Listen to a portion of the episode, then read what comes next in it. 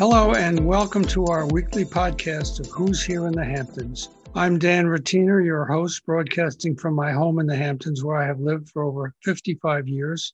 I've written a dozen books about this glorious place, and I've seen it grow through the years from small tourist towns, quaint fishing villages, and a summer playground for high society to what it is today a world class resort for celebrities, artists, musicians, authors, and billionaires. In my podcast, I will bring you interviews with not only these people, but also prominent local people who have helped shape the Hamptons.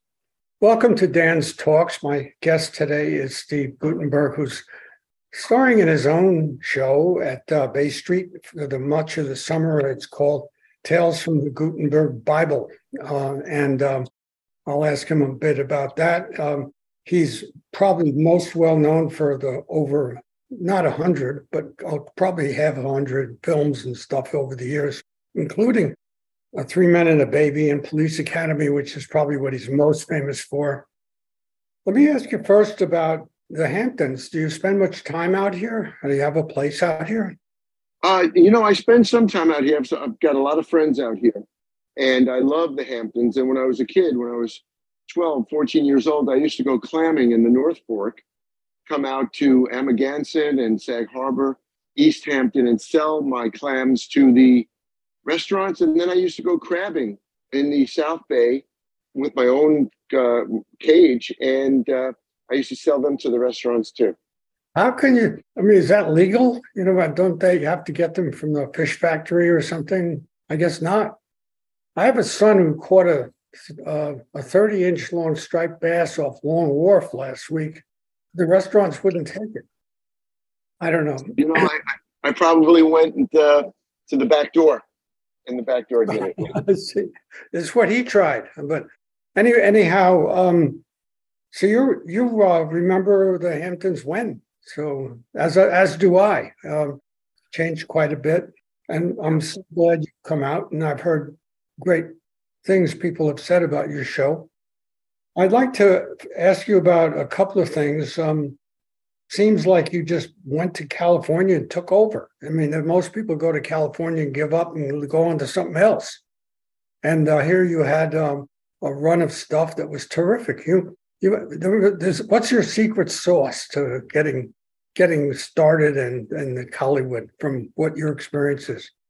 I think everybody's got a fire in them, and it's really a matter of do you promote that fire? Do you put kindling on it? Do you get some great dry wood and build that fire inside yourself? Uh, I had I have great mom and dad. My dad passed last year, but I, I my mom and dad were really behind me all the time and always giving me great advice and great support. Had a great family that loved me. Uh, we had about 40 people every Sunday at my grandmother's house. Where was this? In Borough Park, New York, 49th and 10th. I had a lot of love all, all my uh, my childhood and my teenage years. So that gave me a great deal of inspiration and a great deal of confidence. So you went you went out there, I guess, uh, when you were around 20, 22 years old, and uh, did you have to go to a lot of uh, what do they call those tryouts and things before you landed anything? Oh, sure. You have to go on a ton of auditions, but I was really lucky. First two weeks I was out in California, I got a, a commercial a Kentucky Fried Chicken commercial, actually with the Colonel, Harlan. So I got very lucky. What's he like? he was a pretty terrific guy. Uh, he was a, a restaurateur, a chef who created a, a terrific product, and some marketer picked up on it and then grew it into a you know a couple of billion dollar business. So he was a real person back then, I guess. He's not, yeah. yeah. He must have looked exactly like he looked in the, whenever he did stuff. Yeah, um, he did. What uh, movies or shows did you enjoy most uh, making that over all the years you've been on stage? I know, and also in uh, movies. The next one. what? What? Uh, well, let's see. What is the next one then? The next one is this show, actually. We're doing the Tales from the Guttenberg Bible at the Bay Street Theater. We'll be doing it till the 27th. We got our next performance tonight. Tomorrow night, I think we've got one Saturday, maybe two on Sunday. And uh, it's exciting to do this show. It's a, a wonderful show about family, about Hollywood, about ambition, about love, about confidence, about caring about people you love and are in your life. It's about dreams. It's about um, making something from a couple of little sticks and building a whole house. So it's uh, it's really it's about my life. When I was 17, my mother and father let me leave home and go to California to become an actor, which was pretty great. Did you did you were you lonely when you first went out there, or did you have family you could stay with or contact? I had one uh, great man named Michael Bell, who was my godfather, my parents' good friend from 10th Avenue in Brooklyn. And he was an actor, and he was actually a voiceover specialist. He did very, very well in voiceovers. So he had a beautiful home. Let me stay with him for a year, and uh, and get my feet on the ground. And it was just uh, me and him. And I made some actor friends, but not many in my first year. Some of the things that I see you done from your web, not your website, but reading about it was one. One was uh, I know you. They put a star in the whole Hall of uh, Fame and out in Hollywood on the on that street for you. Yeah, well, yeah. 11. And I also read that you were the, the busiest actor for over a 10 year period in 19 the 1990s or 1980s. Um, Correct. And uh, something about preparing hot dogs. What is that? Oh, that when I was in London, uh, the Guinness Book of World Records, I think it was on the Graham Norton show, and they had a contest who could put the most hot dogs in a bun. And that was my, that's actually my world record. I put more hot dogs in a bun within a minute than anybody else uh, on the planet. I see. So in one bun or each one in its own bun? each one its own its own bun, Dan. And I'd be happy to make you a hot dog anytime you want. Sounds like a real good skill. I also wanted to ask you about something that really struck a chord with me. I went to college uh, at, the University of Rochester from 57 to 61. I'm a bit older than you. And one of the things in our fraternity up there was a joke. And uh, the joke was you told us to some of the other boys when they see what they would do, you'd say, and so no soap radio. And if they laughed, it meant they didn't know what the hell you were talking about, but were pretending that they did. Right. And it was the essence of that. So I wanted, I was amazed to see that somehow that's in your resume. And uh, I didn't know you could expand that.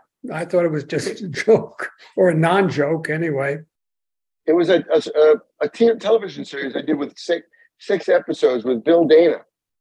And uh, it was uh, produced by, um, I think it was ABC. And it was a big show. It was supposed to be a big show for them. It never turned out. But it was a lot of fun. It was a sitcom about a hotel. And the title was actually from a guy named Mort Lachman, who was a really talented television producer, extremely prolific and that was his silly joke, and that was the name of the. Of, so of the we show. know the joke. We know this joke from half more than half a century ago. Yeah, sure. It's quite something. You went to Juilliard when you were uh, out of high school, and uh, were you studying music? Music, or there? That's mostly what they teach. I, I took a, a, a summer course with John Houseman, so I didn't enter the Juilliard program but I did do a class with him for a summer, which you had to audition to get into, uh, and it was wonderful. It was just fantastic. Was uh, was it uh, uh acting? It was acting, yeah. Oh, was that like uh, a studio where where uh, you could he could teach, like like in uh, show? I was thinking that TV show is just anyway. One of the movies you made, which uh, I saw, was uh, Cocoon, and I wanted to ask you about that. That was in the late '80s, early '90s, and how, what what was your role in that, and how how was that uh, played out as a as a movie? I don't much much remember the plot. It was a wonderful movie about aliens who come to Earth to collect these oh, basically yeah. these eggs that uh, created the ability to have uh, unlimited life. So they leave them down there for a while. They go back to space, and when they're safe enough, they come down and uh, they meet some senior citizens. Hume Cronyn Jessica Tandy, Gwen Verdon, Maureen Stapleton, and uh, Brian Dennehy and, and Tahnee Welch were the aliens. They come down and they need a boat captain to help them retrieve all these uh, these pods, these eggs. And I play the boat captain. They awake, I recall. They awakened. Yeah, and then to everyone's disappointment, they fell back to sleep, as I recall at the end. Yeah, exactly. Hopefully, not like everyone listening to you and me right now. what What was your role in that movie? I boat played a boat captain that helped uh, the aliens retrieve the these eggs. Do you have plans after this show is over for what you might do next? Yeah, I'm writing a terrific book about the caregiving that I've given my father, and it's going to be published by Post Hill Press for Father's Day next year. Tell me a little bit about it. Have you is it done? Have you done the manuscript? Yeah, we we're going to complete it this September first, and it's basically about the drive that I took from Los Angeles to Arizona twice a week, 400 miles each way, when I would leave the, the house at three in the morning to go take care of my dad. I see. Oh, that's a, a beautiful time then. Um, um, tell me what you would like to discuss about the show more. Are, are you getting a lot of good pl- play from it? A lot of people coming to see it? I presume so. Yeah, actually, we've had wonderful audiences here, and they've been so enthusiastic here at the Bay Street Theater, which is a wonderful place. And I just want to tell everybody that only 50% of the budget of the Bay Street Theater is taken care of by ticket sales. The other 50% are contributions from patrons and people here in Sag Harbor and all the Hamptons. So anyone who has an interest in theater or interest in entertainment or interest in supporting local businesses like the Bay Street Theater, please contribute, please come, please put some money in a bucket or send a check because we here at the Bay Street Theater love you and we would like to continue our, our wonderful time here doing uh, great entertainment for everyone. Is there anything else that uh, you'd like to talk about? No, I'm great. That's terrific. Thank you.